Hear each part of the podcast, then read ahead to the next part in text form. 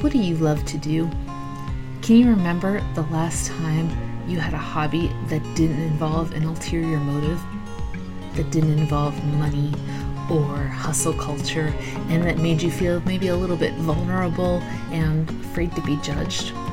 I want to hear about that story.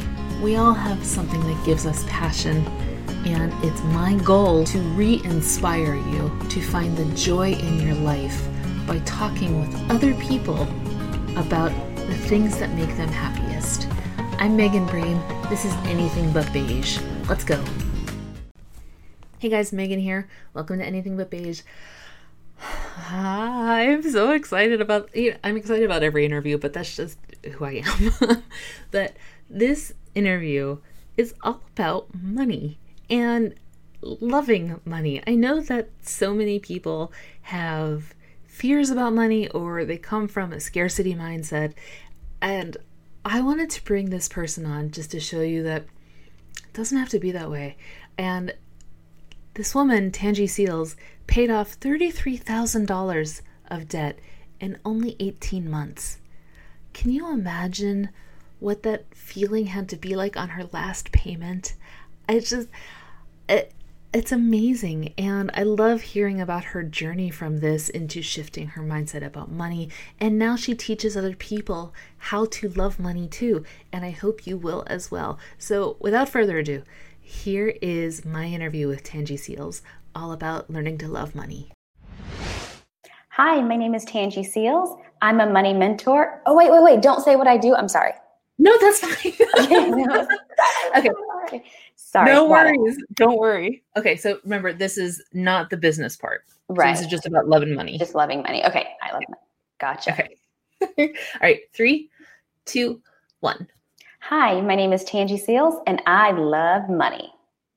That that was perfect.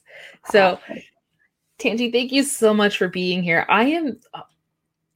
This is this has been on my calendar for weeks, and I have been excited every week that it's been coming. Same, me too. I've been really, really looking forward to this, and I have some notes. And again, I have a lot to say, so I'm really excited to be here with you today, Megan.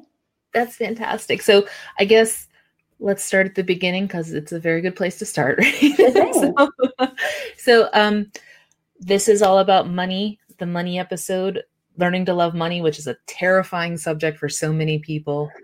So, I, I want to start where you like your rock bottom and mm-hmm. how you started to change your mindset and learn to love money. Yeah, sure. So I think for most people, whenever we start to kind of have this oh crap moment about money, you know, there's this big um, break, like something has happened. Usually in our adult life, something has happened, whether it's you've graduated and you have to start working, or your car broke down, or rent's due this month and you can't pay it. We all have that moment. Um, but I think a lot of us also don't realize that there's usually some past moment in our childhood that we don't really know we don't always realize how much of an influence it has into our lives today. So i think there's kind of a two part at least for me there is. Um, so my growing up I, I, I grew up i was raised by a single mom. I didn't grow up with money. I mean we were on government assistance. There were times where we even um, slept in homeless shelters or in the car. I mean, we were constant couch surfers going from this person's home and that person's home and just whoever would open their homes to us. You know, we were lucky just to have family and my, my mom's friends who were willing to, you know, let us in. Um, so we didn't have a lot, but still we were always taken care of. And I am grateful for that. But I just remember that instability being just uncomfortable for me. I remember being in school and you know in elementary school too. You know, you see your your friends and it's like they go home to mom and dad and they have their normal house and their normal household and it's just you just want that kind of stability. Um, and my mother also was um, an abuse victim, and I remember there was one I've, I've, I've witnessed physical abuse happened to her a few times, several times in my childhood. But that I remember there was one instance in particular, and this memory just still comes into my mind, even as an adult, um, every now and then. And it's like it lights a fire under me to just get rich and, and, be financially free. But I remember my mom, she was a really petite woman, like, I mean, five, one, maybe 110 pounds, really small. And uh, she was married to a, um, a just not a nice person at that time and he was a really big guy. And i remember being in the living room and they're in the bedroom screaming and fighting and i hear this commotion. And um, i was probably like seven or eight at the time and for some reason i just decided i needed to go in and like protect my mom. And i remember walking into the room and it's still just like it breaks my heart to this day because i can still see her i see her like lying on the floor and like in a, in a fetal position and i see him like they're just kicking her in the stomach. And that is one memory of my childhood that i've tried to erase like mentally so many times and it's always stuck with me but i just remember saying like i that can't i never want my kid to see this I never want my kid to see this. And um, I always wanted to like like save my mom, I guess. So my thing is like I want to have money to make it better for my mom. I want to have money to take care of my mom. And um, sadly, my mom she passed away when I was a teenager, so she's no longer here. But um, just really like wanting to be independent so that I wasn't dependent on a man so that I didn't have to put up with anyone's abuse because that's why we were there. To be honest, we were there because he had a home to take care of us a nice one. And that's why we were there. And had that not been the case, my mother, there's no way she would have put up with that from him. Um, so I knew I always wanted to be stable enough that I didn't have to take bullshit from anybody. And um, I wanted to take care of my mom. So those were my two like childhood things. Um, and then my, my, oh crap adulthood moment happened after um, i think a lot of people can probably relate to this um, I, I, you know, I went to school, got my bachelor's, got my master's, everything's great. You're like, I'm so smart. I know everything. Life is great. And, and then like, um, I got that email from my student loan provider and it's like, yeah, congratulations, you graduated. Um, in two months, your first payments due, and this is this is how much your monthly payments are going to be. This is what your interest is. This is how long you're going to be paying off this loan. And I was like, what the heck is going on? Like, you know, reality slaps you in the face because you have all these big goals and, and dreams that you're just, you kind of ignore the realness. You know, of course, you're going to tackle your goals and your dreams, but you're like, oh, wait, I still have these unfavorable, unsavory things I have to deal with in my life. And so that was my moment when I saw that I was 30 grand plus in debt. And I was just like, hell no, just mm-hmm. hell no, because I was thinking what came to my mind was, oh my gosh, I'm going to be in this in this state of always owing people money. Whatever money I have has to go out and be paid to other people, and then I'm going to be living a pay to, paycheck to paycheck life. And that I just felt like I was going to be putting myself onto that road of dependence on other people and i was like no that that can't happen and so that just kind of I, I kicked my butt into high gear and i was like okay i got to pay this off and i got to start building wealth asap and that was those were the my, that was my childhood moment. And then my grown-up moment the, the two that kind of influenced me to set out on this path of financial independence and teaching other women about it. That's so I, like you said so many people can relate to that. I remember getting those letters from fafsa. Well, not fafsa but like the the government. Uh-huh. like you can pay it now if you want but you don't have to. And then all of a sudden you get that i remember they had this horrible marketing campaign or something about they like do you remember this? They made a band and they called it six months grace because do you remember that? I i remember seeing that. It was like right in like 2007 or 2008 right when, before the recession and like right when i was graduating i just remember like this is the stupidest idea. Like oh it's fine to be that much in debt. Look, we have a nice little country band to talk about. Six months grace and this, and I was just like, oh my god, you like you said, like the realization of anything that I bring in is gonna have is already earmarked for someone else. Mm-hmm. That is mm-hmm. such a a terrible mindset to get in. So you're going into this place of fear or I guess like emotional debt too, right? Of just whatever I have is not going to be mine. Yeah. How do you how do you start to dig yourself out of that? Yeah, absolutely. You, that's actually a good point to make is uh, the the emotional impact that eh, that that takes onto a person because you do start to you're filled with fear like for me it was like I I knew well, one day I want to own a home.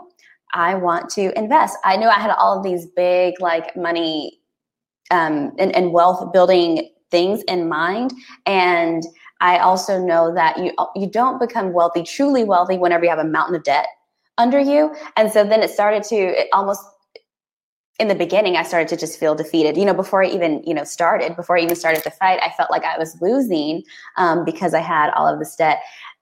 I think that one of the best ways to combat that is to just suck it up. I, I, um, sometimes sometimes people call me a little bit uh, abrasive um, kind of like even with myself or with my family and my friends people who i know well and who i'm close to um, i'm really really tough on myself and tough on the people around me. I think sometimes we get into a state of this thing, this bad thing has happened to me. And then we kind of want to wallow in that for a little bit. Honestly, I want to do those things too. And sometimes I allow myself to for about a day. I'm like, okay, you can feel sorry for yourself that you're in all this debt, or you can feel sorry for yourself that you're broke or you're paycheck to paycheck, or you don't even know how next month's bills are going to be paid. You can feel sorry for yourself today but suck it up and tomorrow you have to kick your butt into high gear and get and start a plan because i think that that self-pity doesn't get us anywhere and i think that we tend to especially kind of the way today's world is positioned um we've we not that we're we're soft but we do a we understand now that it's okay you know to to not be perfect and to make mistakes and it's okay to ease your way into things and that is fine. But i think that some people um and i'm actually talking about some of my family members too so i don't want anyone to think that like she's mean. I'm actually talking about people that i know. Um, but i love this. Slope, i get it. Yeah. yeah yeah. yeah exactly. I'm talking about people that i know. But where where it's like sometimes people take that to the extreme of like it's okay that I'm not making any progress. It's okay. It, it's just it's okay because you know I gotta be happy. It's okay. And I'm like, no, that's it's not okay. It's it's not okay. This is gonna be hard. It's gonna be tough, and you need to be. It's okay to be hard on yourself, but also be compassionate. You know, I don't think that being hard on yourself doesn't is is the opposite of self love you know? So i think that you're still taking good care of yourself by being hard on yourself and making sure that you are staying true to whatever your goals are and that you are making progress to um, getting out of debt and to building wealth. Um, so yeah i think that we have to almost have to have this mental toughness that has to kick in and this discipline um, rather than you know kind of making excuses. So i am someone who just is naturally like probably harder on myself than I should be sometimes. But yeah, I think that once you know, like there's this big goal that I am after, um, I need it, I want to pay off my mortgage or whatever it is. I think uh, with that one thing, you need to have laser focus and be extremely disciplined and diligent about getting it done. I think it can't be a soft goal. You know, if you say, "Oh, mm-hmm. I want to, I want to, I want to get out of debt," well, what does that mean? You know, what does that look like? How much debt do you have? How much money are you going to pay each month to get out of your debt? What is your interest rate on your debt? How much money do you make right now? How much money is going to go toward your debt? What can you cut out of your budget right now that and redirect those funds to your debt? I think that you have to get really, really detailed about what that big goal looks like mm-hmm. and then attack it like there's no tomorrow. I think it needs to consume you. And then I think that's how you kind of get there really quickly. I know my style sometimes is like, what? I don't want to be that obsessive and that crazy about things. But I think that whenever you want something to happen quick, I know we all are about instant gratification these days. And um, I think whenever you want those faster results, it's not going to happen overnight. That's for damn sure. But whenever you want things to happen faster, you have to devote a lot of your energy to it and just be really, really disciplined about getting it done. So, yeah, I think it just, you know, it, it's all in your mind. And I think that just sharpening your mind to be really really focused on whatever this big goal is i think that is what will get you there. And then just kind of make you passionate about about achieving whatever that financial goal is. And i think that that's so true for any goal really of just like there's one thing about letting go and letting the universe take control but then there's another of like okay i've let the universe take control but i i have to get the path. I have to make that happen. So how do you recommend people start?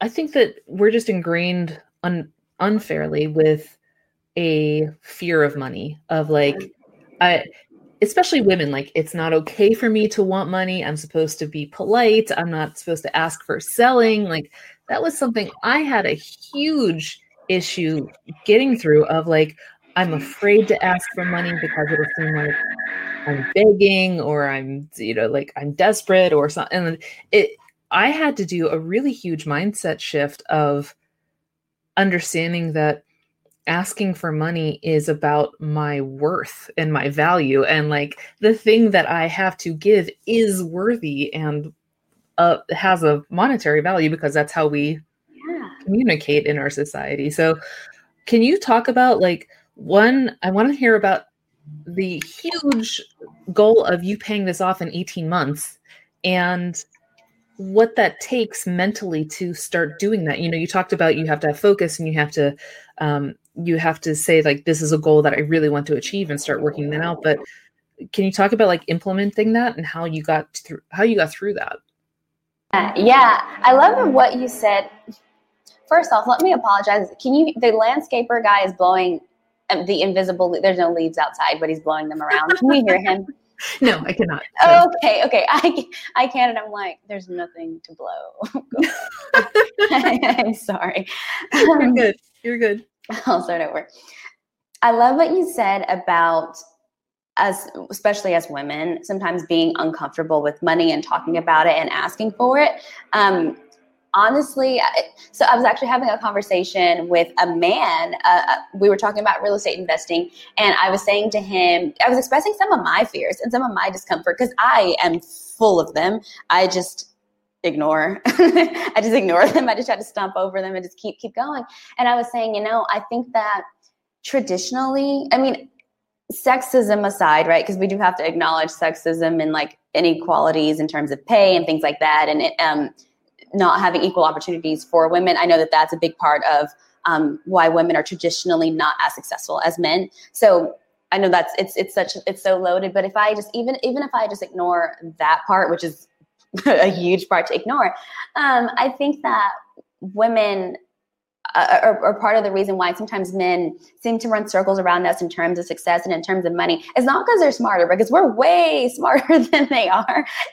in my opinion, we're, we're, we're much smarter and, and a lot of times more creative, but it's like they just go for it men just go for it even when it's like a, a, crazy idea an idea where you're like well that's that doesn't sound that smart that's kind of whatever but they just go for it and if, you go for it enough it's like at some point it's going to stick you know and i think that fear for women is so paralyzing that we, we miss out on a lot a lot of opportunities and we miss out on a lot of money because of it um, i also think that we are you know we kind of feel like talking about money is is is, is tacky or maybe we feel like it makes us super vulnerable. Like talking about your debt, that's not fun. I I I was really like struggling with that and struggling with being open about it, struggling with writing about it and sharing it on my social profiles. It was embarrassing.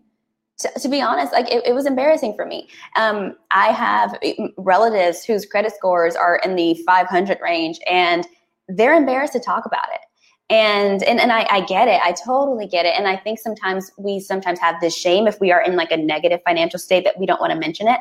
And then i've also met people and women too on the other side who are doing extremely well who feel like you know it's again it's tacky. It's not tasteful if i talk about my money or if i talk about the success that i have. Because if it looks like i'm bragging or you know it can it can just seem off-putting. And so they keep their mouths shut.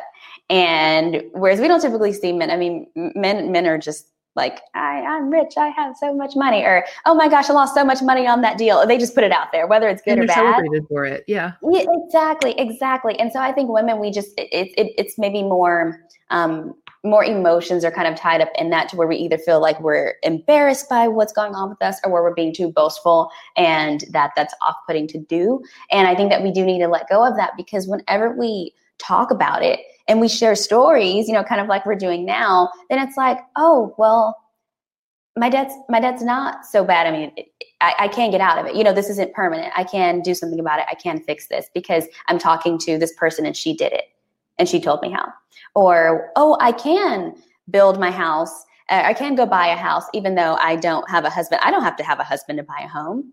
I don't have to um, make six figures to start investing right now because the lady over there makes less than that and she's already investing. And it's like once we start to open up and talk about whatever's going on with us and whatever's going on with our money, then other women start to say, oh, hey, I can do that. Or, wow, I relate to her. And they feel more comfortable talking about it too. And then all of those fears and all of that discomfort that comes with talking about money, that dissipates. So I think we just kind of need to get out of get out of our our comfort zone and and it, like i said for me it still is uncomfortable talking about money like i i had someone send me an email um, asking me something like personal like regarding my budget and i was like oh my god i don't it, but it's my budget, but it's mine. I, I, what? Like she wants to know my budget. And I was like, why not? like why not? Like why can't i share my budget with her? And so and so i, I sent it to her and, and and i was like well yeah this is how i in terms of percentages you know like this is what to the percent i spend on food and this and that. And i'm like yeah you can have it. But yeah it's it's really intimate and and it is hard for us to share. Um what I did, and this is kind of the second part of your question. So, what I did whenever I realized I had this mountain of debt and I, it needed to disappear, um, I I just I went and I looked at my bank accounts and I was just like, okay, what what money do I have? You know, what money do I have today that should that's sitting here? Um, I at the time, like like all graduates, I was like, I want to graduate, I want to have a nicer space to live in, and I want a new car. And so I'd already been saving money for a new car, and so I had a few thousand dollars saved for a car, and I was just like, okay, well, do you need a new car? Um, you know, separating needs from wants. I had a conversation with my aunt once. This was I was a kid, and she talked about separating needs from wants, and it was I should call her and tell her this. It was one of the most powerful conversations that we've had because it stuck with me to this point. And um, I was like, well, I have a car right now. It works well. There are no problems with it. I just want a new car because for cosmetic reasons. I just want a new car because it's new. And so the money that I had saved for um, my new car, I it was about six thousand dollars, and I was like, okay, well, you don't need I don't need it. So I took that and I had that one big chunk and just threw it toward paying off my debt. And then I went and I created a budget. And I always say budget is like the real B word that that no one ever wants to talk about. it's the scariest B word out there. Um, and it's like nobody wants to budget. I just want to get money and buy things I want and be happy. Um, and so I, you know, I, I looked at my income and saw what I had coming in every month, and then looked at what my other, you know, obligations were. And um, after I looked at what my obligations were, you know how your credit cards and your debit cards will give you like a summary of like your spending categories? Yeah. Yeah. I used to, chart. Yeah. yeah. I ignored those all the time. I was like, I don't want to know that I'm spending too much money going to restaurants. Um, so I was like, no. Um, and then, though, I started paying attention to those to see where my money was going. And I noticed that there was a category on one of my cards for entertainment. And it was like I was going to theater, movie theaters, different shows, plays, concerts, and things like that. And that was a big chunk of mm, uh, where my money was going. And I was like, okay, those are wants, those are not needs. Um, I looked at sh- my shopping category. My, my, more money was being spent on clothes that I really don't wear. I wear like the same five things, and I have for like the last five years. Isn't that crazy? Like I just. I have a closet full of clothes and I'm just like no, I just I want my I want these pants. Yeah. This is the, I want the pants like that are in the laundry that I've worn eight days in a row. Yeah. Absolutely. Absolutely. And so I was like, well, you keep wearing the same clothes stop spending money on clothes. And and then like leisure things, like I love like massages and facials and like I'm I'm a spa girl, love it. And so when I realized that the bulk of my money, honestly, Megan, was spent toward unnecessary expenses. Um, and so I, you know, I, I went and I created my budget. And then when I realized that I wasn't including those things in a in a budget, that I actually had money left over, um, a decent amount of money left over. And so I directed that money toward paying off my debt. Now, it was extremely tough. Like I'm a person who, you know, especially pre the pandemic, I was a person who went to the movies like twice a week, mainly because I like to eat popcorn. Um, but that's expensive. You know, it's expensive to go to the movies and to buy concessions. And I was, get, you know, getting my nails done, manicures and pedicures every week. Like I was doing a lot of things every week, and it became a part of my lifestyle. And so I had to change my lifestyle in order to have that extra money. And so it, that was the hardest part was getting used to not doing those things that be, became so routine for me.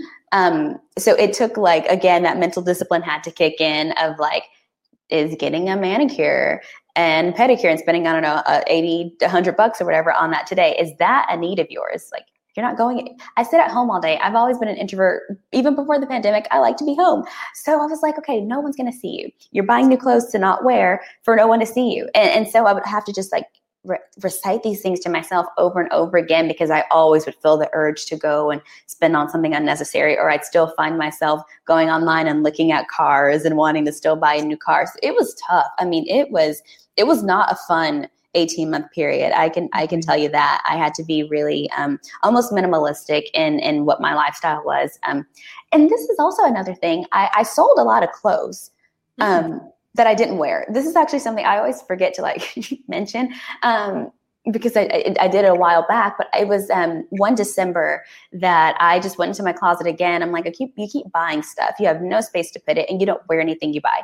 And so I went and I, I took out all the things that I hadn't worn recently, and I just kind of let them sit in a pile. And I kept revisiting that pile. Like, do you mm-hmm. do you still want this thing? Do you still need this thing? And I also kept revisiting what was still left in my closet to see, well, do you actually really do you do you really want this or do you want to get rid of it? And i found that a lot of things i actually didn't care for anymore. And so i uh, sold a lot of my clothes and i made like $700 in in a month by selling i sold a lot of stuff. I sold a lot of things but it was nice that i had this extra money and that money also went toward my debt. Um, and also during that period too i think anyone that does go on some sort of journey whether it's you're saving money to to buy a home to send your kids to college to get out of debt to start investing whatever you have a financial goal for once you start to kind of budget and start to cut unnecessary things out after you do it for so long you realize that you don't really need those things. And and at least i personally became happier. Um i still miss i miss my massages still now during the pandemic i haven't had a massage that i miss. But things like even like getting my nails done, I'm like, I, I don't, I don't actually miss that as much as I thought I would.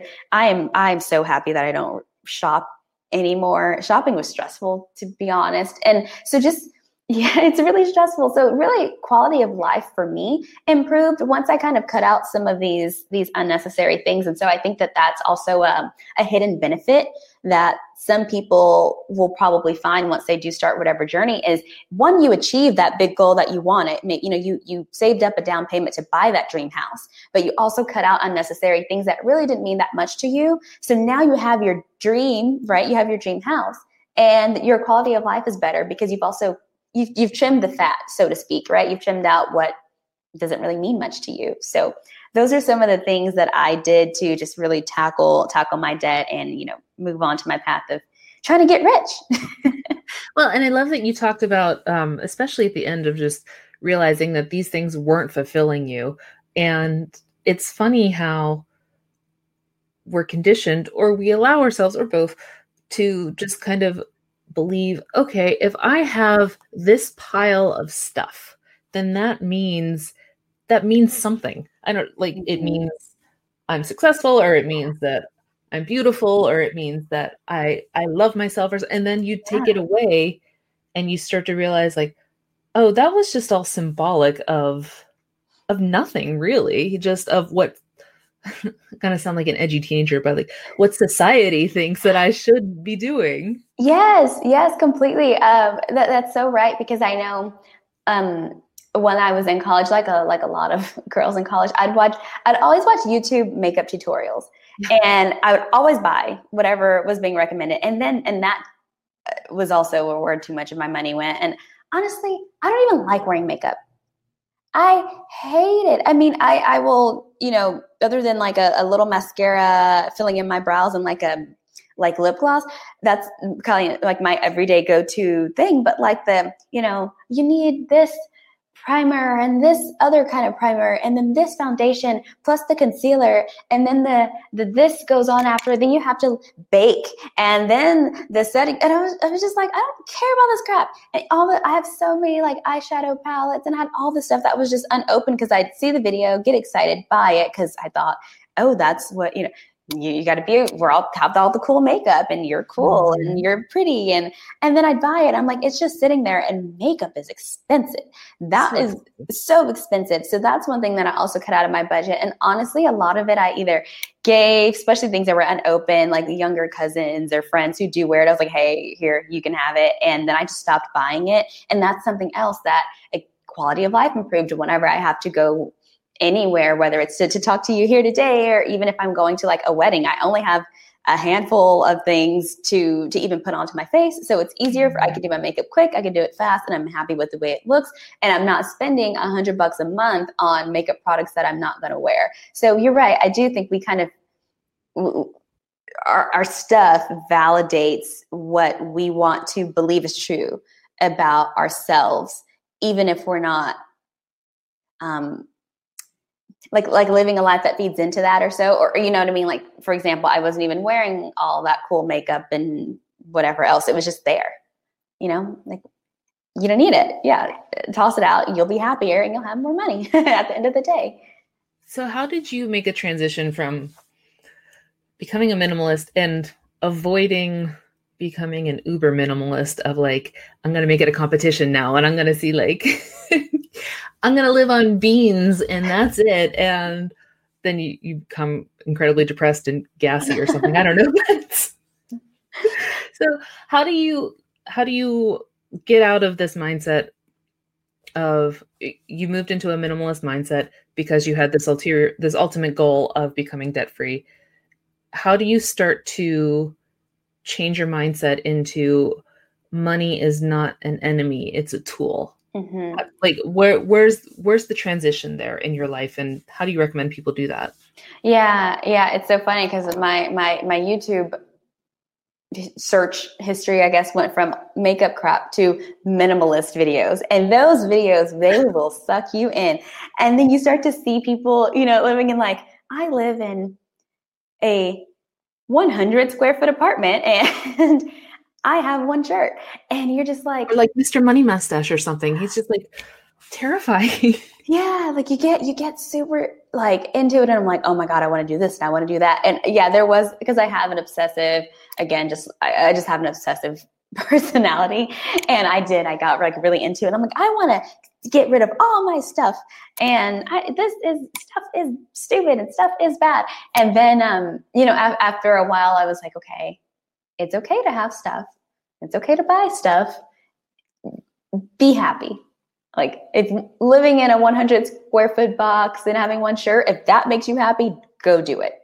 And you know, if, if buying things and living the life that you want makes you happy, then then do it. You know, so I do think you have to find this happy um, happy balance. But um, Sorry, what was the second? I got so wrapped up into minimalism. What was the second part of your question? Uh, it was more about like how shifting your mindset into um, I'm not afraid of money anymore, and yes. I'm going to use it to my advantage. Yes. So whenever, so once I got to the point where my when I got my debt balance down from 33,000 and change to 10. Like w- once I realized like, oh, I'm going to have this debt into the four figure um, period, then I started to think of you know new new opportunities. Like, okay, well, once this once this is gone, then what's next? You know, then what happens?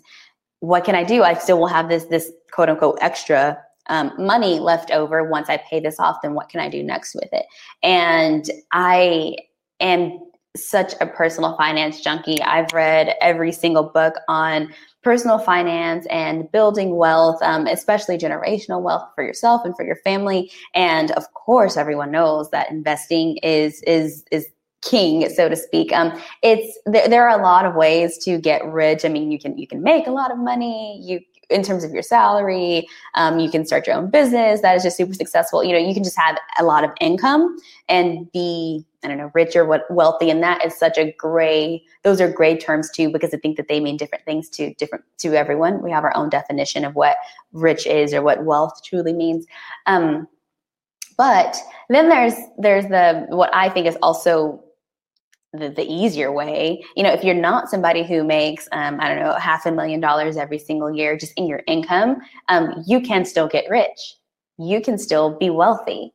And investing is an awesome tool. It's, it's, it's the vehicle to building wealth kind of for the everyday man. And, and honestly, a very, very pe- people who are already rich are also big investors too. But I think that we sometimes, I know I did at least, I thought that sounds crazy. You're going to like want to punch me for saying this, but I thought in order to become rich, you had to already be rich.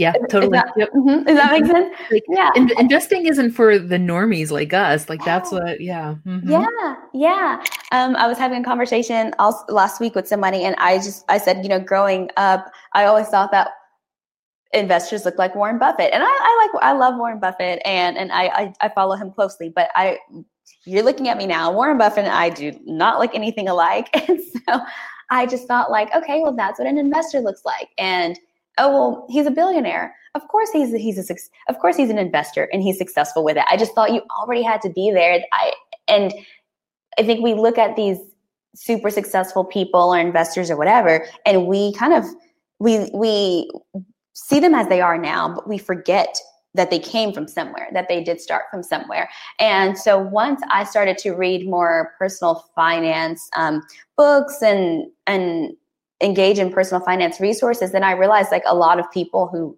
were um, kind of like your next door millionaires and people who you don't realize are millionaires were kind of just like we are. They were people who were who used to be school teachers or who used to you know work as just an office manager or something like that. And i'd be reading their stories and i'm like what? That's what you did for a living? That's how much money you made?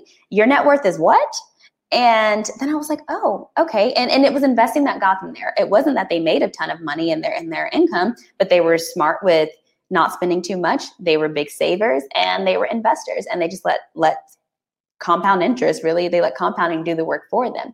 And so once i like got my debt to that 10000 mark and i you know i was i knew i was in the home stretch and i could see the finish line and and i wanted to know what was you know what was going to be the next step to continuing you know building wealth and i knew that i needed to start investing so it was actually at that point that i did start to direct some of my funds to investing i know that there are lots of schools of there's there are many different schools of thoughts out there on investing versus debt repayment. Um, some people, uh, big personalities who say, pay off your debt, don't do anything else until you pay off debt. There are some who say, well, you know, the interest rate on your debt is 3%, but your investments are going to earn mm-hmm. 10, then you should invest, you know, I, you know, you, you'll have to kind of do, see what works for you. I knew that I wanted to start sooner rather than later. Um, I wanted to kind of get my feet wet. I wanted to learn more about investing and kind of see how, how that process goes while I was still paying off my debt. That way, when my debt was at zero, I would be more informed about investing, I'd be more knowledgeable, and be a little bit more comfortable to really dive into it. So, I actually, at that point, that's when I started to invest and started building wealth in, in, in that way. How did you get started? Were you like on Robinhood or did you? What, what how did you get started? How do you recommend other people get started? Yeah, I so the, the reason I get started. It's weird. I've actually never shared. I've never told anyone this, at least in, in terms of like a, a, podcast or any any type of interview. Usually, at least on my platforms, when I talk about investing, I I take all credit. I still take credit for it, but um, so I am my my partner. We're, we're still together, um, but my partner he is he's a few years older than me, and um, so he's just I, I, guess you could say more successful or at the time that I started investing, he, I mean, he'd already been working for a few years. He'd already just, you know, just been more experienced. So he was just kind of further along in life, I guess, um, than I was. And he was investing and kind of getting into real estate. And I'm super competitive and I don't like when boys know more than me and when boys are doing something that I'm not doing. And so I, I, saw him kind of on this journey and I would get, I'd get, honestly, I'd get annoyed. He'd be talking about it and, and, and I wouldn't understand. And I'd be frustrated that I didn't understand. Um, I'd see him. So it wasn't like um, I'd be upset that he was doing well, but it was like, wait, he's doing well. Why am I not doing this? And also, why don't I understand it? And again, I'm competitive and I'm like, well, I just want to be smarter than him. I just want to know more. And so um, he would, he told me about Robinhood and um, how he kind of uses that. And he, you know, you can refer a friend and they get a free stock and you do too. He's like, oh, hey, look, I have my referral, my referral code. And I was like, okay, well, I don't need a bazillion dollars to open an account because some of the research that I had done with other um, platforms and brokerages, you know, sometimes you need like, here's a $10,000 minimum investment. And I was like, eh, okay, I'll, I'll, I'll start investing in two years then if that's the case. um, so yeah, he, he's like, yeah, you don't, you, there's no account minimum. You get a free stock and, you know, here, just open it. I think he just wanted me to open an account. That way he would get a free stock to be, to be honest. Absolutely. Yeah. And, um, I remember it's, um, I'm planning to do a Q&A special answering all of your questions either about what we just talked about or anything in between. I'm happy to hear back from you and help you out if I can. If you could do me a favor and go to thebeigehouse.com slash ask Megan, you can leave your comment or your question. I'll be able to answer it on the next Q&A episode. Again, the address is thebeigehouse.com slash ask Megan. Ask Megan is all one word. Thank you so much. I look forward to hearing from you setting it up and um, I got Groupon as my first stock or whatever. And I got Groupon too. I, I think I had Groupon and Fitbit, and that was like. And thanks. I think Fitbit's the one that he got. Honestly, I think that's what he got. And so yeah, I I was like, okay, well, like I'm an investor now. Like I have a I own Groupon. This is so cool. And and I think at that time, like the value of a share of Groupon was like three dollars. So it wasn't like I was just doing anything fancy. But I was like, okay, great. I'm already invested in something. It was like forty cents. So you win. it's uh, it's so I was like, oh, I'm. What if I get Apple or I'm gonna get Amazon? You know, I'm Berkshire Hathaway. Like this is gonna be great. My free stock's gonna be awesome. And it's like, no, just three dollar a share Groupon. Um, but it's okay, and I, it's actually it's, I still hold on to that too. I still have Groupon. I was like, I'm probably just never going to sell it just because it's my first. Um, yeah, and then free I started. so whatever, yeah. Exactly, it's free money. I'll keep it, and and so I just started investing money into my Robinhood account just because it. I like I loved Robinhood because it gave me the freedom to manage my money and to kind of see to see what was going on with my money. Their user interface is a, is a lot um, friendlier. It's just it's a lot easier to digest and understand than some other platforms. So I really liked Robinhood because I was able to get comfortable with investing by using that app. And then I also I went and I opened up a Roth IRA account with Fidelity and you know max i max that out every single year and i now i invest also not just in individual stocks like using robinhood but i also do index funds and mutual funds and things like that but i think at first i needed to do something on a smaller scale where I could invest a smaller amount of money and I could kind of just see what was happening. I wanted to just see it. And that's what I did love with, about Robinhood. So I think it's a great tool, honestly, for, for new investors, something like Robinhood. If you just want to, um, and maybe you don't even want to really invest, maybe you just want to put a dollar in your account or use your free stock and just kind of see what the market is doing before you get comfortable. So I think that that's a great tool, um, especially as opposed to maybe using some of the bigger, more traditional brokerages, just because I think that that information, the way it's all it's it's put out there for you, the information is just harder to digest for most people who are new. Um, but it doesn't mean that you shouldn't explore those those routes too. I think that those are you know Fidelity, Vanguard, Schwab. I think that those are also great avenues to have and, and great to have accounts with them as well. Let's talk about. You said that you started reading just any personal finance book you get a, you're a hold of. So one of my favorites that actually got me in a really good mind space was Your Money or Your Life by Vicki Robin, which was about do you know that book? I've heard, yes, and it's on my list. I have a list of a bazillion books to read because I love reading, and that's on my list. It's it was so smart just because it it was one of the catalysts that made me realize that um it, essentially it's about like you calculate how much money and time it takes you to go to work and you know long story short, like I, I spent half of my salary to go to work. And it was terrifying in a first sense, but then also like, oh, I don't have to make that much money to survive. I have to make half of that to be self-employed. And so it was really freeing. And that was mm-hmm. just like a huge mindset shift for me when it came to money. But like what what books would you recommend for people listening to this? Oh yeah. I I love it's it's I'm going to sound just so cliche by the books that I recommend. I need to become more original. Um, but one of my favorite, one of my favorites, one of my favorites that everybody's heard of. Um, but if you haven't read it, you have to. But Rich Dad Poor Dad by Robert Kiyosaki. I know that one is like probably over recommended, but it's it's it's that good, especially again for somebody who's newer and needs to have. Rich Dad Poor Dad caused me to have that light bulb moment. Rich Dad Poor Dad helped me realize that I needed to be out of debt. It helped me realize that I needed to start investing. It helped me realize that that's what the richest people in the world, even high earners, they're they they're investors. And it also helped me realize the importance of, you know, owning the things that I have and such as, you know, like even with investing in real estate, like it, it taught me that you can build wealth just as an everyday human. You can build wealth, but this is what you need to do. You want to be debt free and you need to own the thing, own your home, own your car, whatever, own them outright, and also invest in income generating assets. And so that was it. Just I had a lot of light bulb moments whenever I read that book. And so again, I know I, I was hesitant to come out and recommend it because I know everyone's like, someone tells me about Rich Dad Poor Dad one more time, like Dude, a classic is a classic for a reason. That's yeah. yeah. Yeah, it's an awesome one. And then another book that I like, it's um it, it's kind of told as more of just a, a story. Um, but The Richest Man in Babylon, it's also another one that's pretty popular. Um, what I loved about The Richest Man in Babylon is it was it, because it's written, I don't know, it's set in like a trillion years ago. I don't know. Um, to where like like the language is is is like for example, they'll say they they talk about shillings or coins in a purse. And and this is the time they're only talking about men too like there's no women in this book.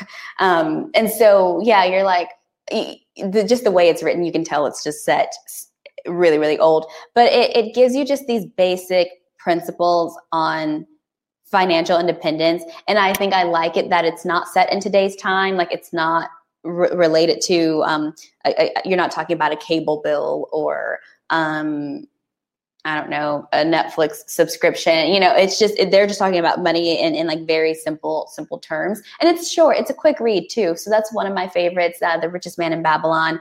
And then um, for people who want almost like a an instruction guide and action steps, there's a book called I Will Teach You to Be Rich. And I love awesome. that book. Yes. Really, really good. Yeah, there's some, there's a lot of good nuggets of information um, in that book. So that's one that I recommend for someone who's like, okay, I don't need to hear um, a story from a thousand years ago about. Like, I don't, I don't want theory. I want. Yeah, yeah, yeah, I don't need to hear that. Or rich dad, poor dad. Um, okay, that that's maybe that that's too much for me or i, I just i want to know what i can do today right now. Um, i will teach you to be rich is definitely one for anyone that wants. Digestible information that's easy to implement. I, I say that's a great starter. Well when i am realizing that i am way over my head with money and i'm terrified of it how do i come to you? Like wh- when do you recommend people start coming to you and how can they? I think that people can come to me even in those early steps because I, to be honest, Megan, I'm not that far from being debt free. You know that these are all still really new to me. I still remember, I can still feel all of those feelings, and so I can still really relate to someone who is in that feeling of despair and, and hopelessness and just feeling overwhelmed. So even from step one, if you're just confused and you don't know where to start, you can definitely come to me. I enjoy working with those people most because that's where you have the biggest emotional shift. You know, that's where you go from feeling like I am just completely defeated to saying, oh my gosh, I can win. You know, I can beat this. I can win and I can thrive in this. So as early, you know, once you have that that that moment of oh crap, kind of how we did with student loan debt. Once you have that, oh crap, I can't be, I'm in debt. This is driving me crazy. What do I do? How do I get out of this? The, come to me right away. Those are the people that I love to work with because I know exactly how that feels. And that's also when you're most fired up about, about tackling it and doing something about it. Um, but then there are also people who talk to me um, who are further along and they're like, hey, I am debt free and I'm trying to get started with real estate investing. I'd like to hear more. This this is where I am now. And that's and that's where I am in my journey too. And oh my gosh, has that been a doozy um, with with real estate investing. Investing in the market is one thing, but real estate is it's it's it's full of a lot of up, ups and downs. I mean, the rewards can be immense, but the headache. it's it's crazy. So so yeah, I do have people who are further along in their journey and they come to me and I enjoy working with them too. But yeah, I love I love the the beginners. I love the newbies. So you can come to me anytime. And how can they get to you? You can find me. My website is called tangieseals.com. Um, and find me on Instagram also at tangieseals.com. I, I get lots of DMs there. Feel free to DM me or even send me an email and reach out. And I'm happy to have conversations. I love sending DMs and emails back and forwards to people and uh, sharing more more details of my story that maybe I don't share publicly and hearing more about there. So yeah, find me on Instagram at tangieseals or on my website tangieseals.com or you can e- email me at tangie at tangieseals.com. And I will vouch that her Instagram is amazing. You have such good content on there. You're so generous with your knowledge. It's it's definitely worth checking her out. Thank you so so much. Yeah, and thank you for being here. Thank you for having me. Yay. Part 1. Yay, that was so fun. Okay, so the do you need to take a break or anything? Do you need okay. Nope, I'm fine. All right. So the next one we're gonna talk about um the business like I, am really interested about how you became a business like a, a, money mentor in a business sense. Is yeah. that okay? Okay. Sure. Um, can you hear me okay? Is there or is yeah, I can hear you fine. Can you hear me okay? Yeah, I can hear you. My my video is oh now it's back. Never mind. For me seeing you, it was weird. Yeah, yeah. Okay, perfect. As long as you can hear me fine. I just didn't want the voice to be spotty. No, you're you sound perfect. Perfect. Um, is there anything that you want me to lead into? Like, are you doing any kind of classes or any kind of promotion that you want me to lead the audience into for this? So I'm actually well. Do you know when this will be posted? I ask because I'm actually d- finishing the my design on um, like an ebook that I'm writing just about about wealth building, just the, the baby steps. And so that's what I'd love to share with people. I'm really excited about that. That is such a huge step. Congratulations. Yeah, I was like, I'm answering emails and DMs and answering the same questions over and over again. So might as well, yeah, make a book out of it. Absolutely. Okay, so Megan Brame is okay. The the money month is November. Oh, okay. Yeah, this will be done. And then anything but beige is August. So, okay. but I can switch them if you prefer. No, it it will be done. It was out. It would have been done this week. I actually. It's funny that you asked me about Robinhood. I just finished um, filming content for a campaign with them that will also. No shit! Congratulations. Yeah, super excited. Um, and so that, but that took a lot of a lot of time um, out. But no, it's just it's just the design. Like I'm just putting it all. It's going to be a digital product too, so it's in designing it in Canva and mm-hmm. those finishing touches. But no, that it'll be done by August. Okay. Um, how did you get the Robin, did you reach out to them or did they come to you? No, they found me. I don't know how the hell they found me. Um, it was it was with so I think that they they partnered with there's um like an online kind of like magazine called Pop Sugar that mm, I'm like mm-hmm. yeah. So I'm guessing that Robinhood is like we want to talk we want to reach more women because it's definitely a man everything I've ever seen about Robinhood is men talk about it. Um, and a lot of women use it. And um, so, yeah, I guess Robinhood just started something with Pop Sugar, and it was Pop Sugar's people who who found me. So it's just like an IGTV video and and stuff. But they were like, "We want B-roll footage," and I was like, "I don't. What is what is that? I, don't I don't know what that is." So yeah, it was a lot of filming last week, like in my kitchen, and I was like, "I'm so boring." So I, I had to go hiking, and I was like, "Let me just figure out some things to do." I love that. Like, I'm going to be this perfect person in this B-roll video that has hobbies and definitely Absolutely. leaves their house. And they're probably like not even going to use it. So I, because they're like, well, do you have kids? I was like, no kids, pets. I was like, I have fish. Nope, nothing, nothing, like no, no one to do anything with me. And they're like, okay, well, um, because my my boyfriend was helping me set up, and they're like, does he mind being in it? And I was like, yeah. I was like, hey, I need you as an accessory because we don't have real pets or kids. So uh, that was fun. Oh, all right. You ready? I'm ready. Okay. Tangie, thank you so much for being on Stop Sucking at Business. This is so exciting. I'm excited to be here. So I love, you know, you and I originally started talking on Instagram and I found your story so incredibly amazing. And I'd love to talk about your journey from 30,000 plus in debt into becoming a money mentor. Uh, that is just super fascinating. Would you mind going through it with us? Sure, sure. Um, so I, when I, like a lot of people, I graduated college and had a ton of debt that was staring me in the face. You know, all of that, that college happiness, I'm so smart, all of that goes away. And then you find yourself staring at debt. And I remember feeling paralyzed and completely hopeless with it, but knowing that I didn't want to be a person who was living a paycheck to paycheck lifestyle. And so I just consumed every personal finance resource that I could to learn how to you know tackle tackle this problem and become debt free and start building wealth for myself. And not just for myself i also think it's important for us especially women to try to build generational wealth. And so i once i embarked on that path i learned a lot of different tools. I learned a lot of different information. And then i found myself sharing a lot of that information with friends and with family members and you know with my sisters. And um, you know i have nieces and people kind of who are younger than me. And i found myself just sharing that information. And um, and I was like, well, why don't I share this information with everybody? Spread it to the masses. And so that's kind of how I made that shift. You know, I had my own experiences with being in debt to also being eh, having a, a very positive and very healthy net worth.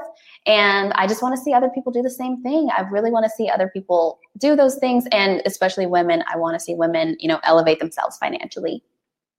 That's beautiful. So, when did you decide that this was going to be like the full-time pursuit for you? Were you working elsewhere while you started to build this? Or like what was your transition into this full-time position?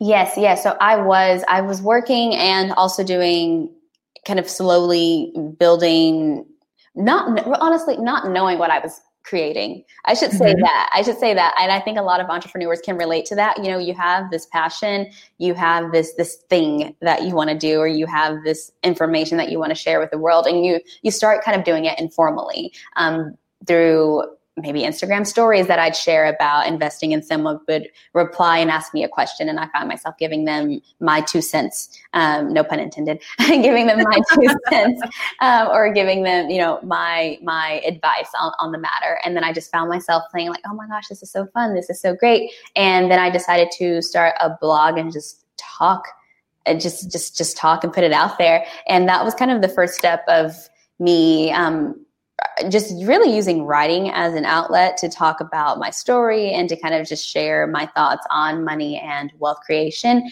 And then I was I was kind of accidentally, unintentionally stumbling into into building something because I didn't have um, a goal necessarily to to share this information more formally. I just thought, you know, hey, I'll write about it.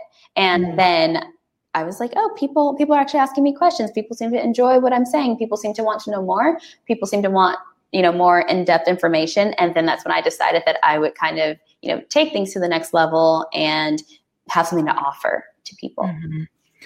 That I love that. And I love that it became this organic flow of I love doing this.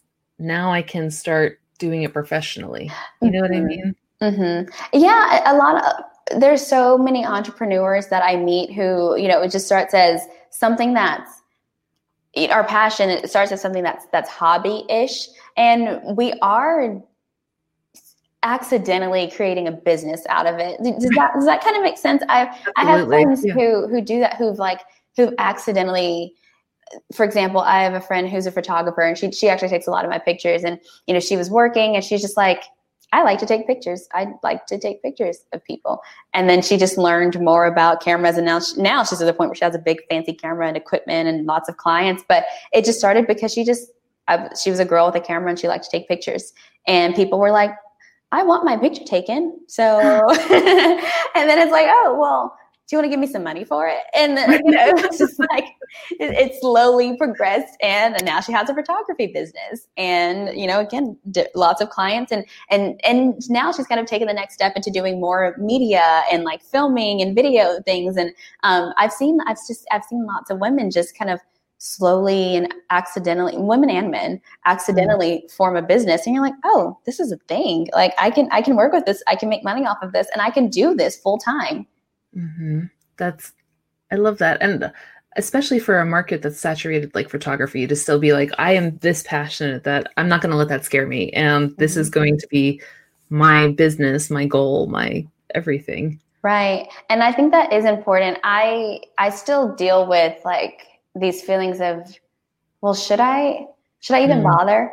I'm i'm always like well there are a lot of people talking about money. People have been talking about money since it was a thing. Like do, why should i write about money? Why should i talk about money? Do we need to have another voice about money?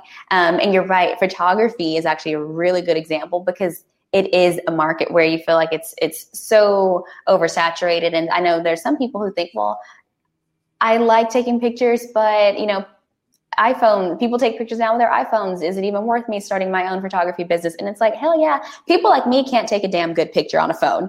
And I am, I will happily give you money to take my picture and make me look good in it. Mm-hmm. And so, yeah, I think that we still, um, I do, and probably you sometimes, you know, we still feel these feelings of like, oh my gosh, so many people do this. So many people have podcasts. Should I start my own podcast? Right. And it's like, why not? There are 8 billion people in the world, guys.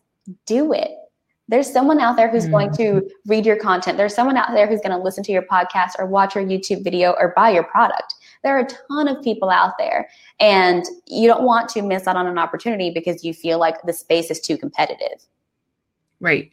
Absolutely. I saw this great meme that was uh, someone's tweet. It said something like, there's a YouTube video about how to open a zip file, and it has 40,000 views. So like so girl go write your blog post because someone is going to be someone needs it. Absolutely, absolutely. If you're putting content out there, I think that helps people. I think if you kind of have a a, a helpful approach with whatever you're doing, um, even if it is like you um, for example, like right now, a, a business that's a product based business idea that's really popular is selling masks on on Etsy. Mm-hmm. Like a lot of people are selling masks on Etsy right now. A ton of people are selling masks on Etsy right now. And I've bought masks from different, um, I always try to buy from a different business because I like to try to support small businesses. And it's it's funny because some of them I'll go to like the 10th page. Um, you know, I'm like, I want to find somebody who's like way at the back who may not have as many sales. And I'll still go to their shop and it's like, this person has made 10,000 sales this month. You know, it's like, yeah, everybody's on Etsy selling masks right now, but that, that doesn't mean that you can't be either people right. need them. You know you're doing something with the intention of providing people with a product that they need right? That's helping somebody. And yeah you should go ahead and do it and, and, and you should be happy to accept that money in return. So yeah just because someone's already doing it i to me i take it as a good sign. Well hey if people are doing it that means people want to consume whatever product or service or that content is. You know there's already a market for it. So why not you? I, I want to talk about something you just said, which was so brilliant of like um, accepting the money and accepting the money for your work. I think that, you know, as women, but many entrepreneurs, we're afraid to ask for the sale. And I, I think it becomes almost like we're afraid of money because we're afraid that either we don't have the value to exchange or it's rude or something like that. So can you talk about just how you uh, how you change your mindset into wanting to accept money? Mm-hmm. Yeah, I I'm a sensitive seller. Like that that for me is uncomfortable. Even the idea of sales to be honest, sometimes I can hear the word sales or sales call or sales page, and it still makes me like, oh, stop saying that because we have this sales and selling has gotten like a, a yucky reputation because there are some people who are yucky salespeople and so now we just associate those words with those yucky, yucky salespeople. Just because you're selling and just because you're asking for money does not mean that you're, um, you know, that that stereotypical idea that we have of some sleazy person who's not giving you something of value but still wanting to take your money. I think that's where that that kind of stereotype comes from. It's like, okay, this person is trying to, you know, screw me over and they they're looking out for themselves and and I it's like it's it's like a um, zero sum. Like they, it's in order for them to win, I have to lose. And I think whenever we get rid of those stereotypical like ideas of what sales is and what selling is, and like I am giving you something that's helping you, and you're giving me money, which is helping me. And now we have this very fair, very even exchange. So it's okay. So I think that you just have to remind yourself that what you're giving away is something that's valuable. What you're giving away is something that is it's useful and it's helpful and they will go on and be able to improve their lives or whatever situation they're in because of what you're giving them. And so you need to take the money. You need to sell that to them because it has to be an even exchange you know? I think it's just it's almost kind of like a like an energy flow you know? If, if you're just constantly giving and giving and giving and no energy is being returned back to you eventually you will be depleted. So i know this is kind of very like woo woo and fluffy and out there but i think it's it's necessary. I don't think that you can just always give give give. There has to be something that's flowing in. Um, even if you think of like for example like nonprofits and, and ngos right um, those organizations tend to be giving money away a lot but they're also receiving money in the forms of you know grants and donations and things like that. So you as long as you're doing things with the intention of helping people be happy be happy to take that money in. And keep in mind too guys a lot of people are happy to give give money. I enjoy giving money to whether it's for a, a, good cause or whether it's for I'm going to get this amazing product, I enjoy paying for things that I know are of quality. I enjoy buying, you know, if I'm going to pick up takeout and it's from a delicious restaurant I had. Um, I went to this really good Mexican restaurant um, last last weekend and it was delicious and it was pricier, but I was happy to pay that tab. I was happy to tip. I was so happy because I knew what I was getting was delicious. I was getting really great food. So they were giving me something valuable and of quality, and I was happy to give them the money. Now, if it was going to be crappy food that was going to make me have to go crap or whatever, then, then, no, I mean, I probably would feel like, oh, like I would feel like it would be a, that, that, that traditional salesy thing. Well, I'm going to take this and I'm going to lose, but you're going to get money out of it. And then, you know, mm-hmm. there would be this weird um, energy and this weird feeling about it. But if you know that what you're doing is quality and that it is a value give it and take the money. And it's okay. It's okay. People are happy to pay for quality valuable products and services. And i that's so beautiful and such a perfect way to put it. You know like my husband's um, birthday was last week and so we, we can't go out to restaurants yet but we had amazing indian takeout and it's it was super expensive but it was so like the experience was worth it and the it it had so much value in our lives that it makes sense we would invest in it you know? Mm-hmm. exactly. Like it, it made you feel good Right. The food was good. It made you feel good. That's how I was when the restaurant that I went to. I was like, oh my gosh, this is the best. Like it, it was, it was so good. I had to stop myself because I was like, my stomach's gonna hurt, and I was already like, I, I, was telling my boyfriend, I'm like, when can we go here again? Like as I'm eating, I'm already planning the next meal. Like you know, it, it was, it was that good, and we both enjoyed it. So we got to have a very pleasurable experience, the two of us, over a delicious meal. Mm-hmm. That's an experience that we're willing to pay for again. Right. And so, yeah, I, I think it's if, it, and you also can't you also can't like doubt the value of what you're putting out there. Um, mm-hmm. I think sometimes that comes from the fact that we we, we just feel like like everyone doesn't need it like for example i know there are a lot of people out there talking about money and providing resources on money and so sometimes i'm like well well what i have to say it's it's probably out there in some way shape or form people can go do different bits of research and maybe piece together what i'm thinking and you know sometimes i kind of start to psych myself out that way and it's like you can still share that too. You know, you can still share it too. Maybe people don't want to go to this place and that place, and maybe they don't know what to search on Google or um, on some search engine to find those bits and uh, bits of information. So I'm here, let me put it together and provide it to you in this one resource and give it to you, and there you have it. Some people are happy about that. I know with me, whenever I need some sort of like, let's say it's like tech, I'm not that tech savvy, which is why I'm dating an engineer. He's great. Um, but when I have to do something like tech wise, I'm like, I don't want to go look it up. I don't even want to read instructions. I just, I want someone to explain it like in, in a video. So you might say, well, I want to start a YouTube channel on how to um, create cool video settings on your camera or something. I don't know. And you're like, well, you can read an instruction manual. or there are a million blogs out there about that. And it's like, well, if you're me, I don't, this instruction manual doesn't make sense. I don't right. want to read like reading is a blog is not going to give me the instructions that I need to operate my camera well. I, I it, that I can't digest that kind of information just through reading. So no, I do want you to start your YouTube channel giving tech tips and media tips on how to operate a camera because that's going to help me digest that information. So I think sometimes we feel like, oh, but the information is out there anyway. Why should I package it and put it out there? Or why should I package it and sell it? You should because some people want it in that package that you're giving it in. Some people right. don't want to go out there and do the work and piece it together. And I've gotten to the point just in my life and in my business that I, I'm that way. I definitely was the person before who was like, nope, I don't want to buy anything. I don't want to do this. I don't want to do that. And I can figure it out myself. And I think a lot of us used to be that way. And mm-hmm. so whenever we're thinking of selling our product or service, that's how we're viewing people of like, why would they want to buy this thing when they can just go get it for free? Or even if you give something free, like you're a blog or a YouTube, well, again, there are other places where they can go see it. Why, why, why do I want to do my own thing? Um, but again, like how we are now, like we're, we're happy to, to pay for help. We're happy to pay for a product or service that's great for us. So keep in mind that there are, yeah, there are the people who maybe where you were in the beginning, where you you don't want to spend money and you want to do it all yourself.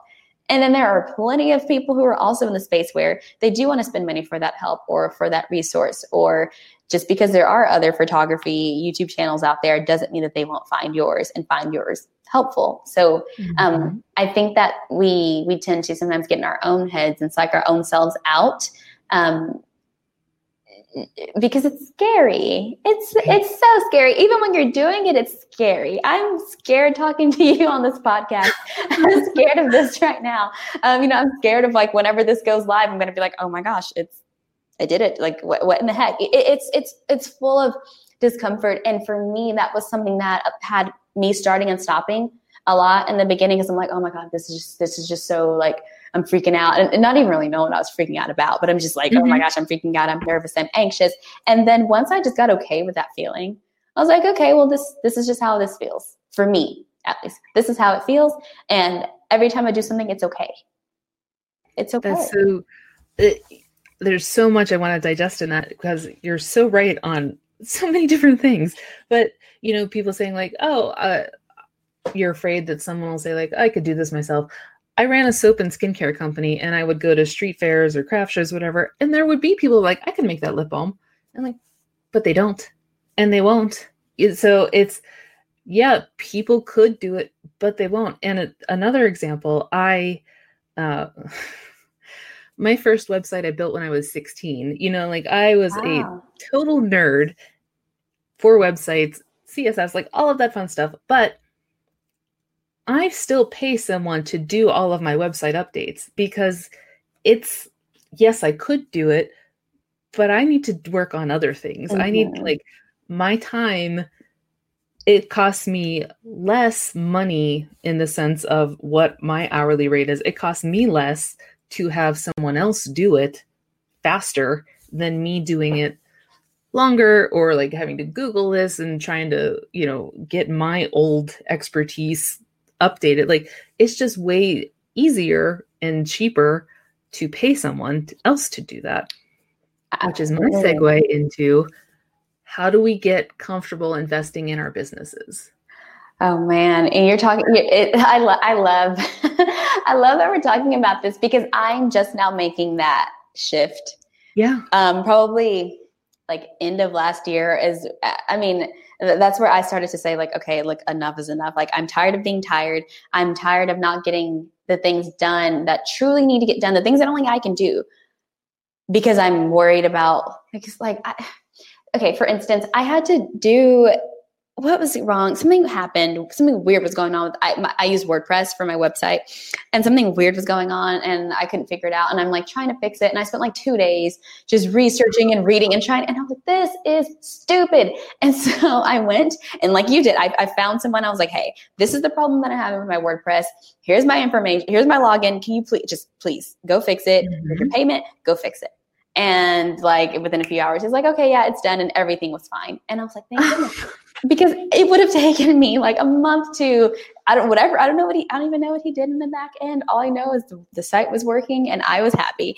And I was just like, yeah, I I, I can't keep spending, I can't keep staying up until 3 a.m. working on something techie in the back end. That's not my area of expertise. I'm not that great at it. It takes me way too long. And I, I had way too many like sleepless nights and then deadlines that I set for myself in terms of getting different projects done. I kept seeing that I was pushing them back and pushing them back and pushing them back because I was so stuck on trying to fix this one issue that just was not I was not meant to fix. It's it's not what I do.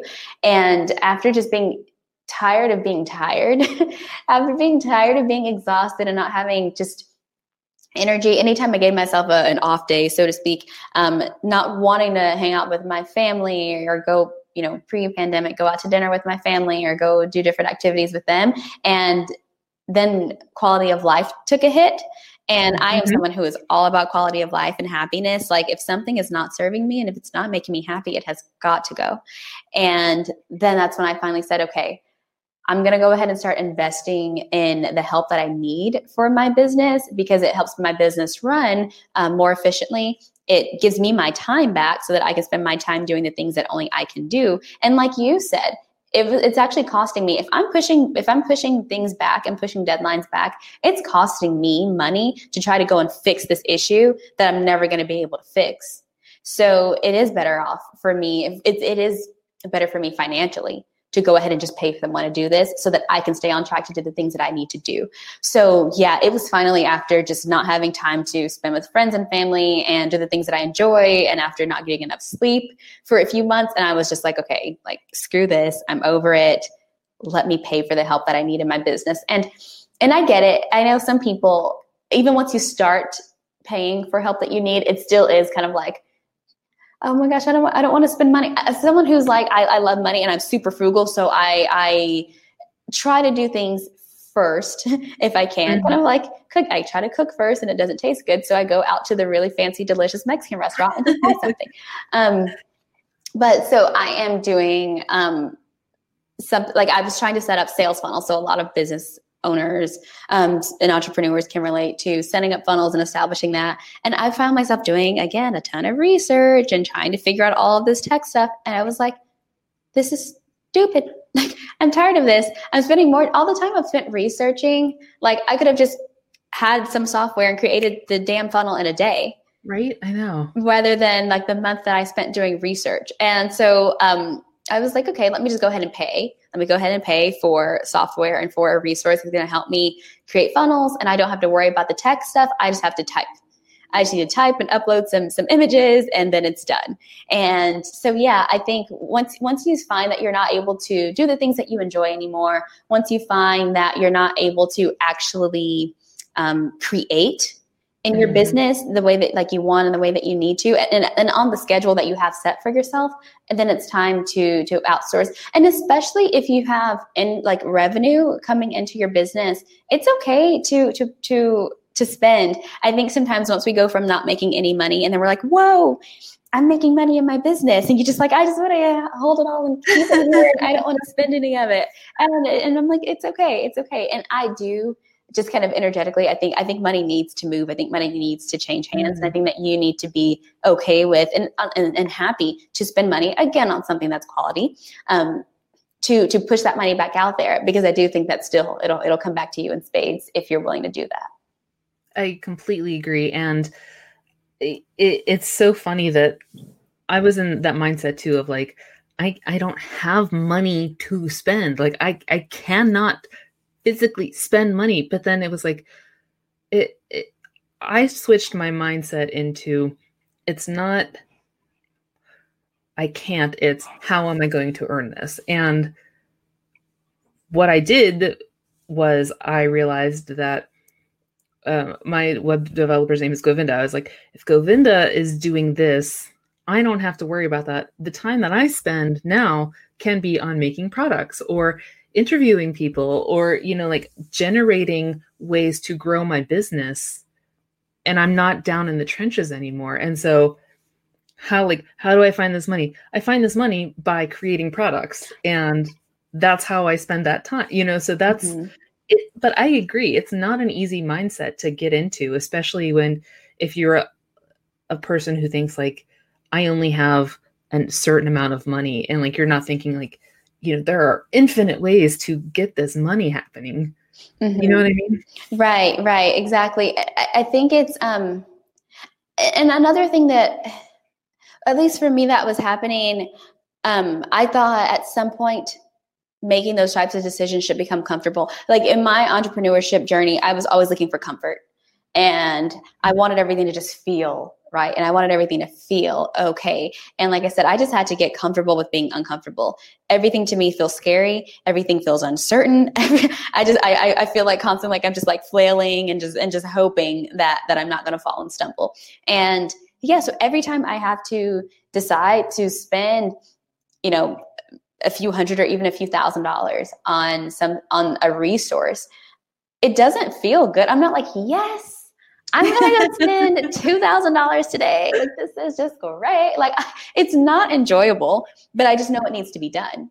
That's the dance American Express is doing, not the one that you're doing. yeah, exactly, exactly. And so I think some people, or at least entrepreneurs that I've spoken to, and just kind of gotten a feel for how they feel, you know, with their business or with starting their business or being in those early stages of their business. I think a lot of times they can relate to of like, but I just wanted wanted to feel comfortable. Like if, if it was comfortable, I'd do it. If it was comfortable, I'd start the business. If it was comfortable, I'd start the, the blog or the YouTube channel. If it was comfortable, I'd spend money on the help.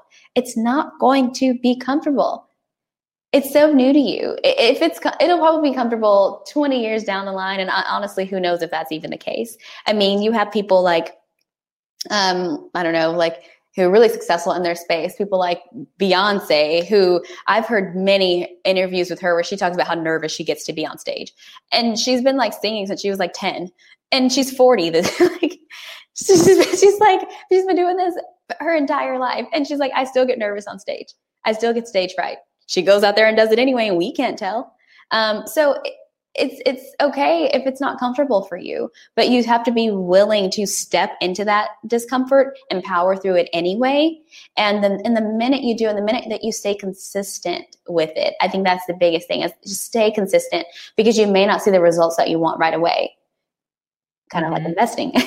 so I tell people with money, it's kind of like investing. You're going to do this thing and you're not going to see any returns for like three years, um, maybe. And, um, but yeah, with your business, you may have to, you may start that blog and no one may read it for the first six months. Mm-hmm. And then finally it picks up.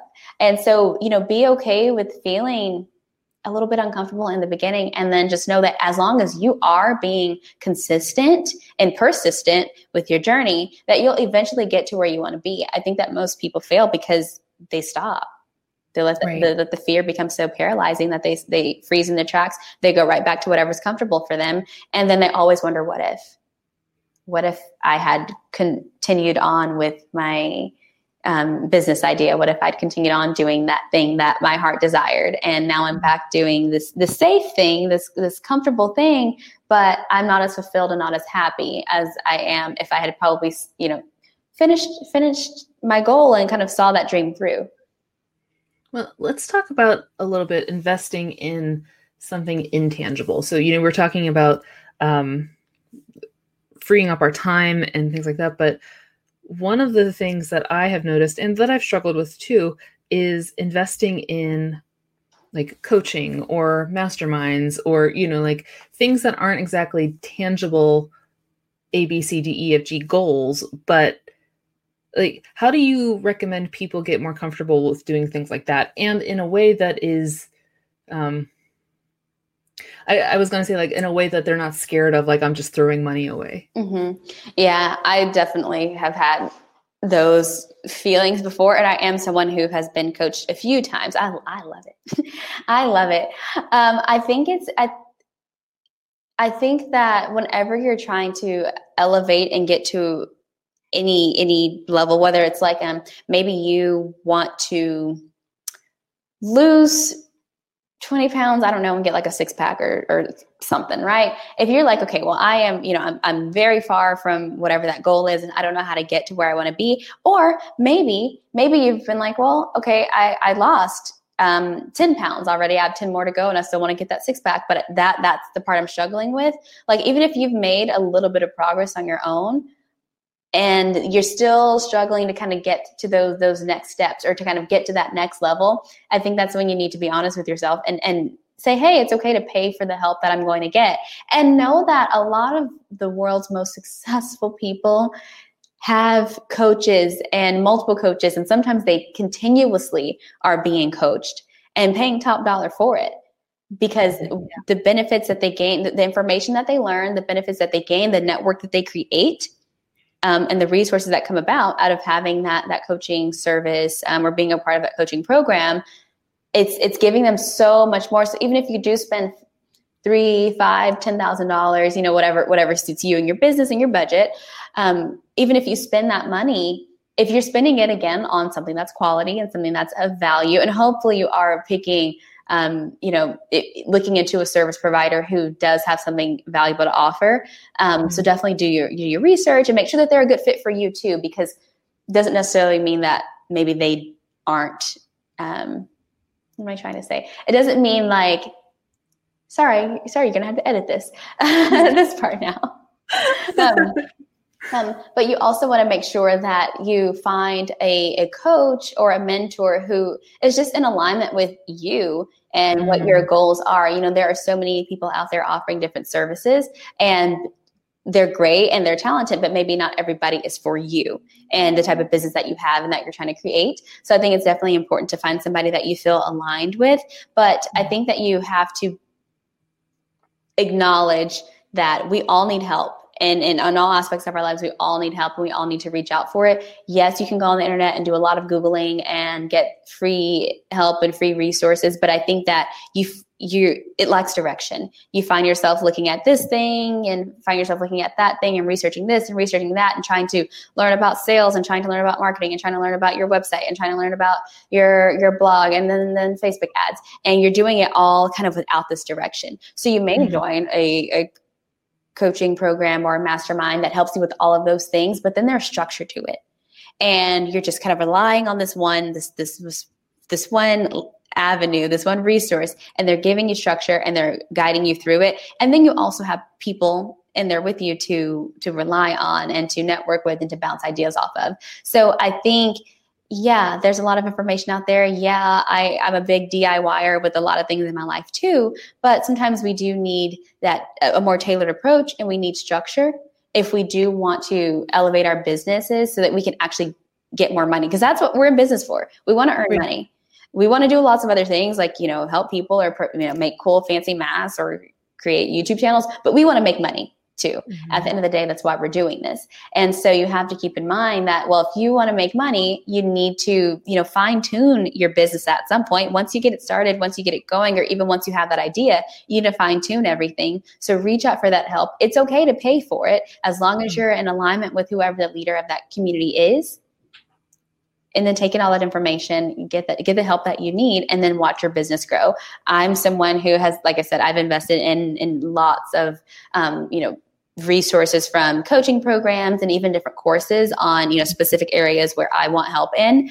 And they were always expensive. I was never happy about spending the money. I've always learned something and that money has always come back to me many times over. Every That's single so time.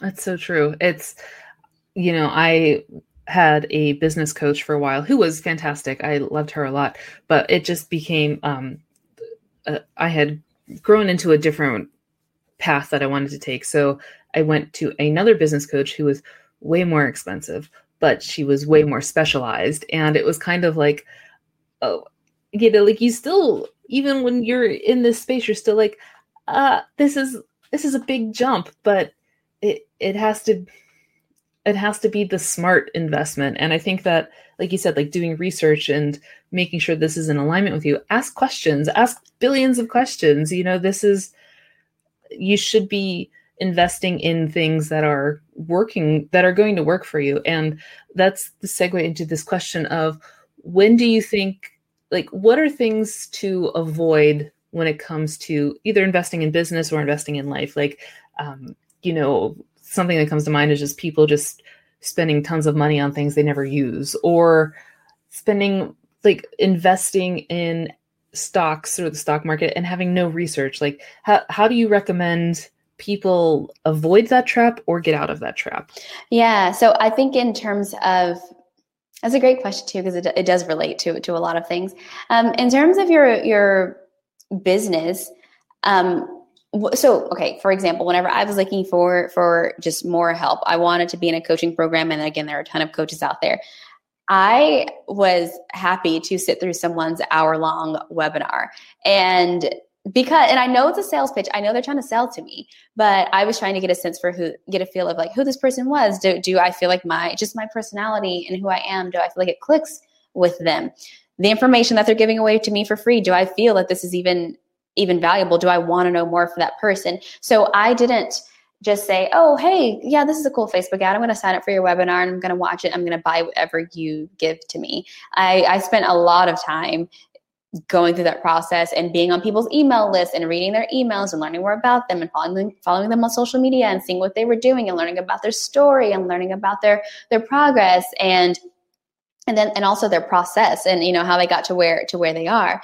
And um, so that was my way personally of doing research on the coaches that i was interested in you know purchasing services from is i just i wanted to spend more time with them. For me one hour on a webinar wasn't enough for me to make a, a four or five figure investment. I wanted more time.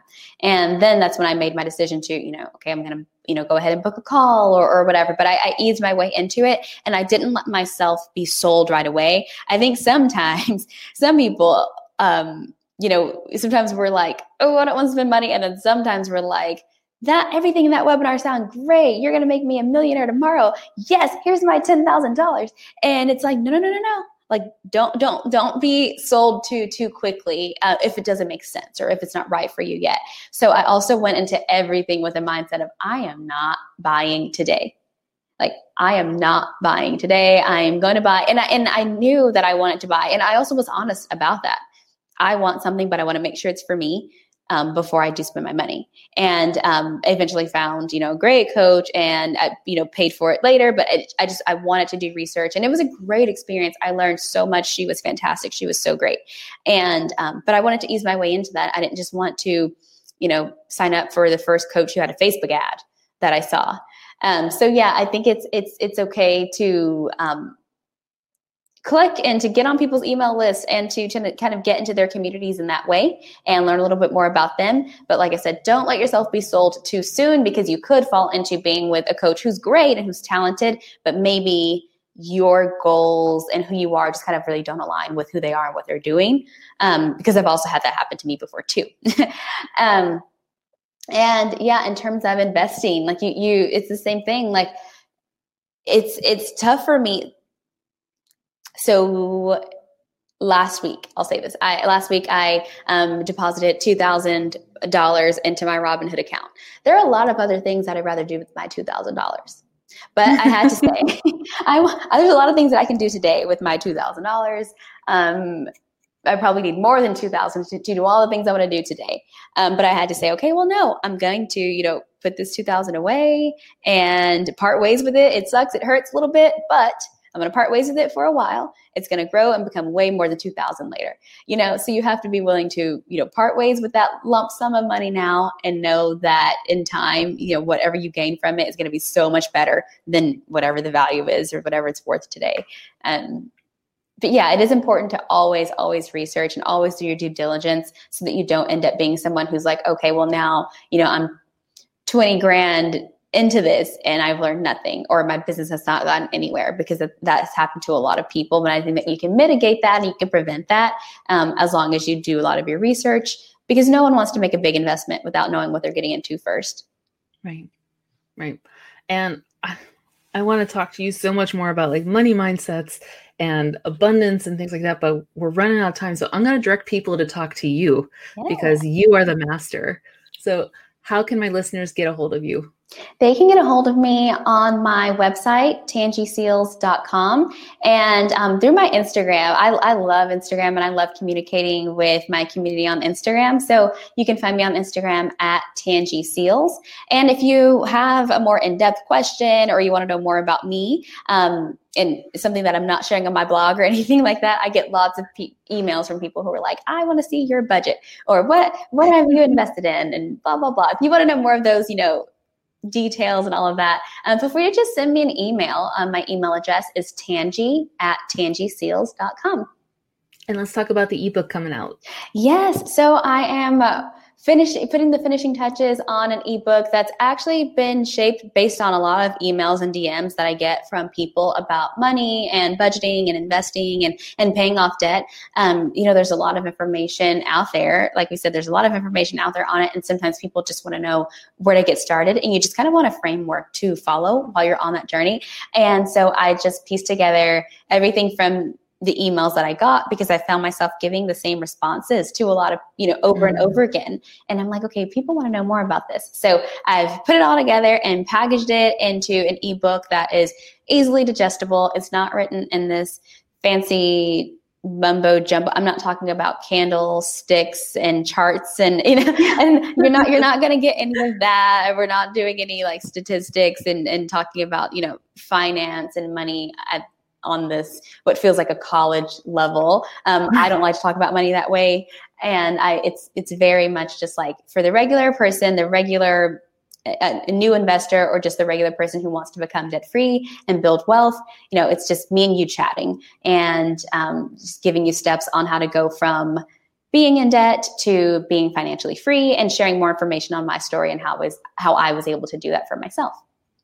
And we'll link to it in the show notes, absolutely. But can they get it on your website? Yes, it'll be available on my website and again through my Instagram. So, yes, you'll be nice. able to find it. And again, you can always reach out to me directly if you do have any questions or um, need more details. Great. Thank you so much for your time, Tangie. This was so helpful. Thank you so much. I really had a great time talking with you. I told you I'm a chatty Kathy, and I had so, so much fun with you. Thank you, Megan. We did it. Yay! We did too. Yay! That was so fun. I'm so hungry now. I know me too. now you have to go get Mexican. Oh my celebrate. gosh, I know. Now, that's all I eat too. My boyfriend's tired of it. He's like, all you eat is Mexican food. I'm like, I'm from Texas. So really?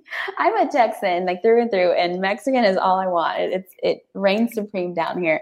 Um, so yeah, I'm definitely gonna go eat. But thank you so so much for your time. Like I, it was really like insightful too, and it's just like fun for me, and I I, I really appreciate it. Thank you. So what's going to happen is um, right the day that your episodes go live, I will email you with links to it and then three audiograms if you want to share those on Instagram. But we'll be sharing them too uh, the week after, just so we can keep getting interest in it. Awesome. But if you, um, I need from you a headshot if you don't mind, and uh, the links that you want me to promote in the show notes. Sure. Okay. And then, like I said, the um, the Stop Sucking at Business will go live in November. So if you want me to reach out to you um, in August to get the link for the book, or do you want to just send it to me whenever, that's totally your call. Okay. Yeah. I doubt that I'll change because most likely, because what just what I'm, you're a business owner, so you get it. So what I'm trying, what I'm probably going to do is I am I'm selling like this ebook, and I'm actually kind of trying to use this ebook as a framework for um, like a program that I want to develop. And so yeah. either way, the ebook still will be the lead in to kind of pulling people into me anyway. So mm-hmm. even in November, like the same link will still be applicable. If I and if I change anything, it'll be changed just like on the link and probably trying to get them to um, join a program later.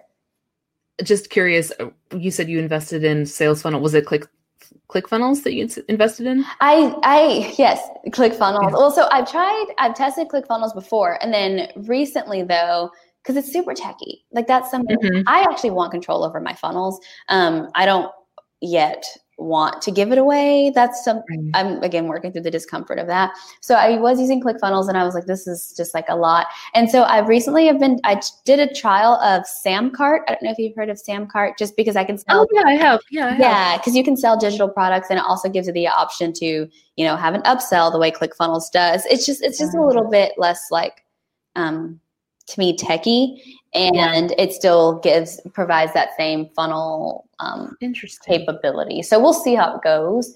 Um but yeah, we'll we'll see. But yeah, I purchased like a, a premium like tier and I was like I don't even know if I'm gonna love this. Like, why am I spending this money? And like, just do it. That's that's so funny. That's I I'm right now trying to talk myself into buying Thrivecart, which is like Yes. I and it's right. it's 600, but it's only 600 one time, and I'm still like, Isn't it the craziest thing? It's so crazy. Like, um, when I broke down like whatever I'd be spending, I'm like, okay, this is like, I don't know, like 50 bucks a month or uh, whatever it, whatever it was. And I was like, okay, 50 bucks a month. Really? Like, right. I know, I know, isn't it? You're just like. Really? But it's still, it, it gets you every time. I mean, business, it's, it's so, it's so scary, especially, um, you know, when you're, when you're committed to it and committing to it for the long haul, it, it is. And I, I go through that stuff all the time and I'm like, okay, just do it. Just do it. And trust that it's going to be okay. It's only a waste of money if you don't use it. That's what I tell myself. exactly. Only a waste if you don't use it. But yeah, I, I completely, I completely relate to you. Well, I will look into Samcart though, because that's if that can do the same things, maybe I'll take your advice and try that one instead. But we'll Yeah, and just do the trial. I love a trial. I love a trial. Yeah.